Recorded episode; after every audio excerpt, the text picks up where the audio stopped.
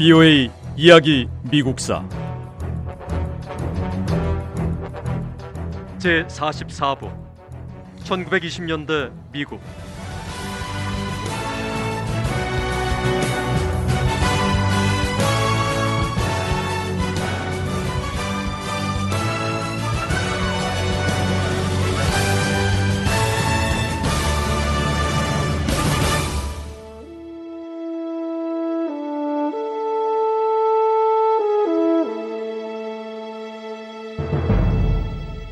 켈빈 쿨리지 대통령 시대는 진보주의자들에게 힘든 시기였습니다.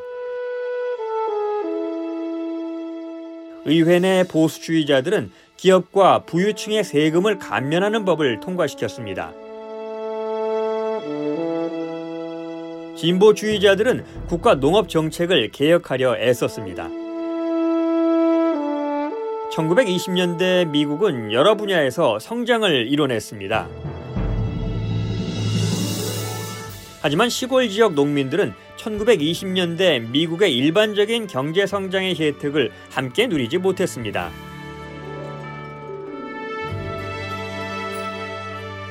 대량 생산으로 농산물 가격이 하락했지만 농민들의 생산 비용은 오히려 증가했고요. 비용을 감당하지 못한 많은 농민이 삶의 터전인 농장을 잃었습니다.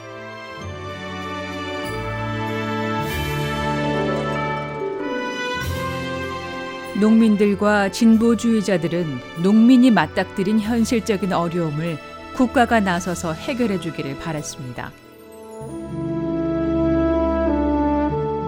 농민들과 진보주의자들은 농산물 수요보다 공급이 너무 많은 경우 연방 정부가 이 초과한 분량을 사들여서 보관해 달라고 목소리를 높였고 정부 관리들에게 농산물을 수출할 방안을 마련해 달라고 도움을 요청했습니다.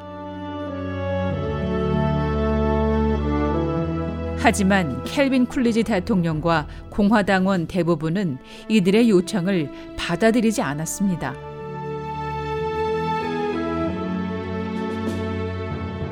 켈빈 쿨리지 대통령은 연방 정부가 나서서 농산물 가격을 정하는 것은 자유시장 경제를 추구하는 정부가 할 일이 아니라고 선을 그었습니다. 무엇보다 새로운 주요 정부 부처를 신설하거나 수출 시장을 개발하려면 큰 비용이 드는 것도 부담이었습니다. 켈빈 쿨리지 대통령은 1924년 대선에서 승리한 뒤 세 가지 주요 농업 개혁 법안에 거부권을 행사했습니다.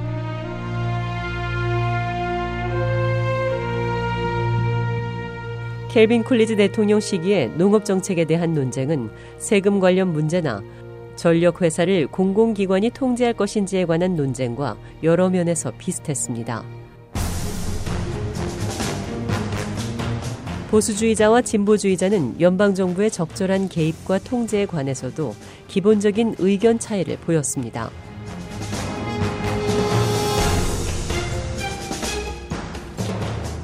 보수적인 미국인들은 연방 정부는 민간 기업을 통제하는 것이 목적이 아니라 민간 기업을 지원하는 것이 목적이라고 생각했습니다.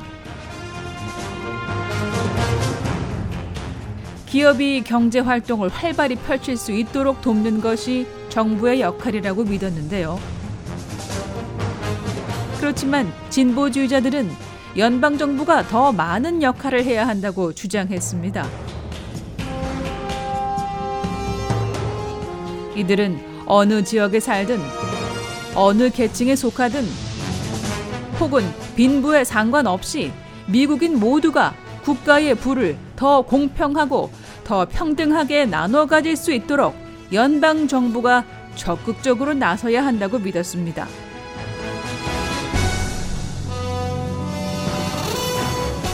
보수와 진보는 이렇게 서로 다른 목소리를 냈는데요. 하지만 1920년대는 켈빈 쿨리지 대통령과 공화당이 집권한 시대였습니다. 그런 만큼 미국은 일반적으로 대부분 보수적인 노선을 선택했습니다.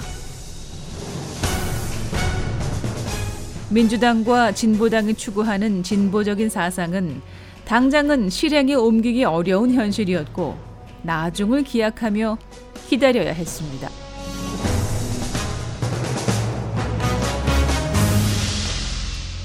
(1920년대는) 미국 외교정책 역사에서 특별한 갈등 없이 조용했던 시대로 기억되고 있습니다. 이 시기에 미국은 평화로웠고요. 백악관을 차지한 공화당 출신 대통령들은 다른 나라와의 국제 관계보다 미국 국내 경제 성장에 관심이 더 많았습니다.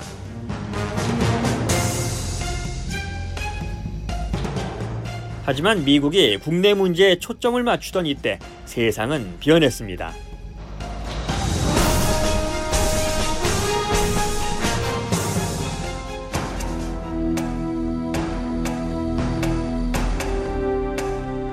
제1차 세계대전 이후 세계 여러 나라의 국제 관계는 빠르게 변했습니다.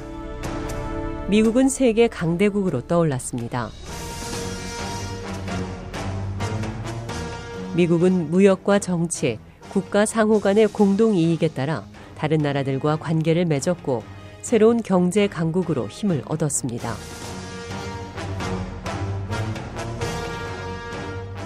제1차 세계 대전이 벌어지기 전에는 미국인들이 다른 나라에 투자한 돈보다 외국에서 미국으로 투자한 돈이 30억 달러나 더 많았습니다. 하지만 전쟁으로 상황이 달라졌습니다. 전쟁은 돈을 가진 쪽과 투자를 받는 쪽을 바꿔놨고요. 미국은 투자 대상에서 투자자가 됐습니다.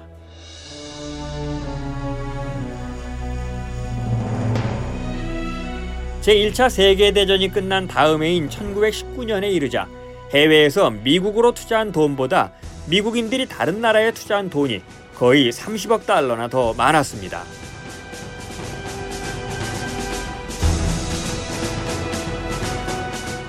미국의 해외 투자는 1920년대에 계속해서 늘어났습니다. 해외 투자 증가는 미국 경제력의 성장을 나타내는 신호라고 할 수 있는데요. 그런데 이건 시작일 뿐 해외 투자 증가 말고도 1920년대 미국의 경제력이 얼마나 성장했는지 보여주는 지표는 얼마든지 있습니다. 1차 세계대전이 끝날 무렵 미국은 국가 전체로 보든 미국인 한 명씩 개인으로 보든 그 어떤 나라보다 제품을 더 많이 생산하고 서비스를 발달시켰습니다.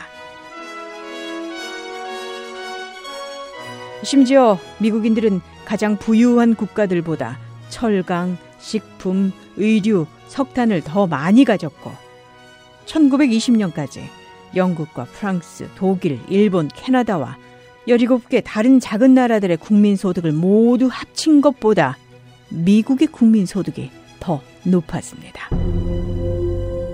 해외 투자가 늘었고 막강한 제품 생산력이 있고 또 산업이 발달할 수 있는 풍부한 자원도 있고 이 모든 것이 미국의 경제 성장력을 자랑하고 있습니다. 아주 간단히 말하면 미국은 그야말로 세계 최고의 경제 대국이 됐습니다.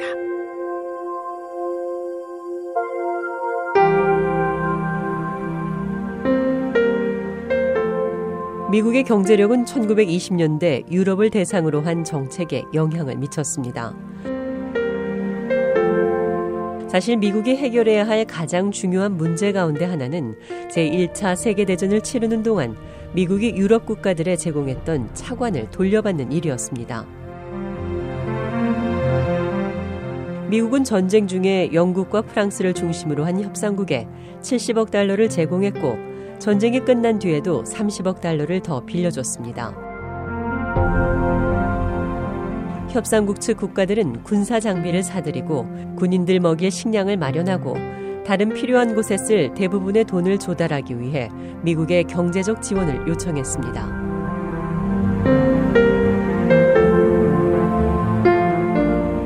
BOA 이야기 미국사 다음 시간에 계속됩니다.